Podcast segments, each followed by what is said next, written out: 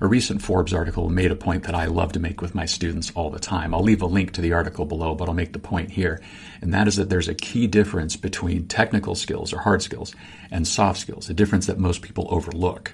And that is that technical skills often become obsolete. 10 years from now, whatever technical skills you have are probably going to need an update, if not a full blown overhaul. But the soft skills you have, the communication, the leadership, the empathy, the listening, the collaboration, those skills, well, they're transferable. In fact, they're transferable across time and space. Whatever skills you have in terms of communication now, well, they're going to be just as relevant 10 years from now, 20 years from now.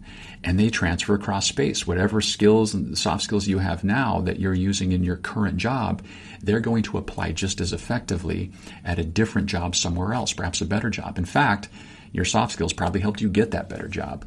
So that's why we offer all these free tips at Trivium.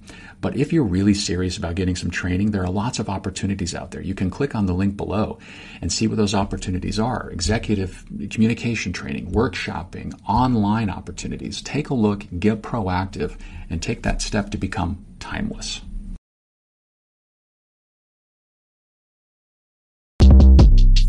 Shortcast Club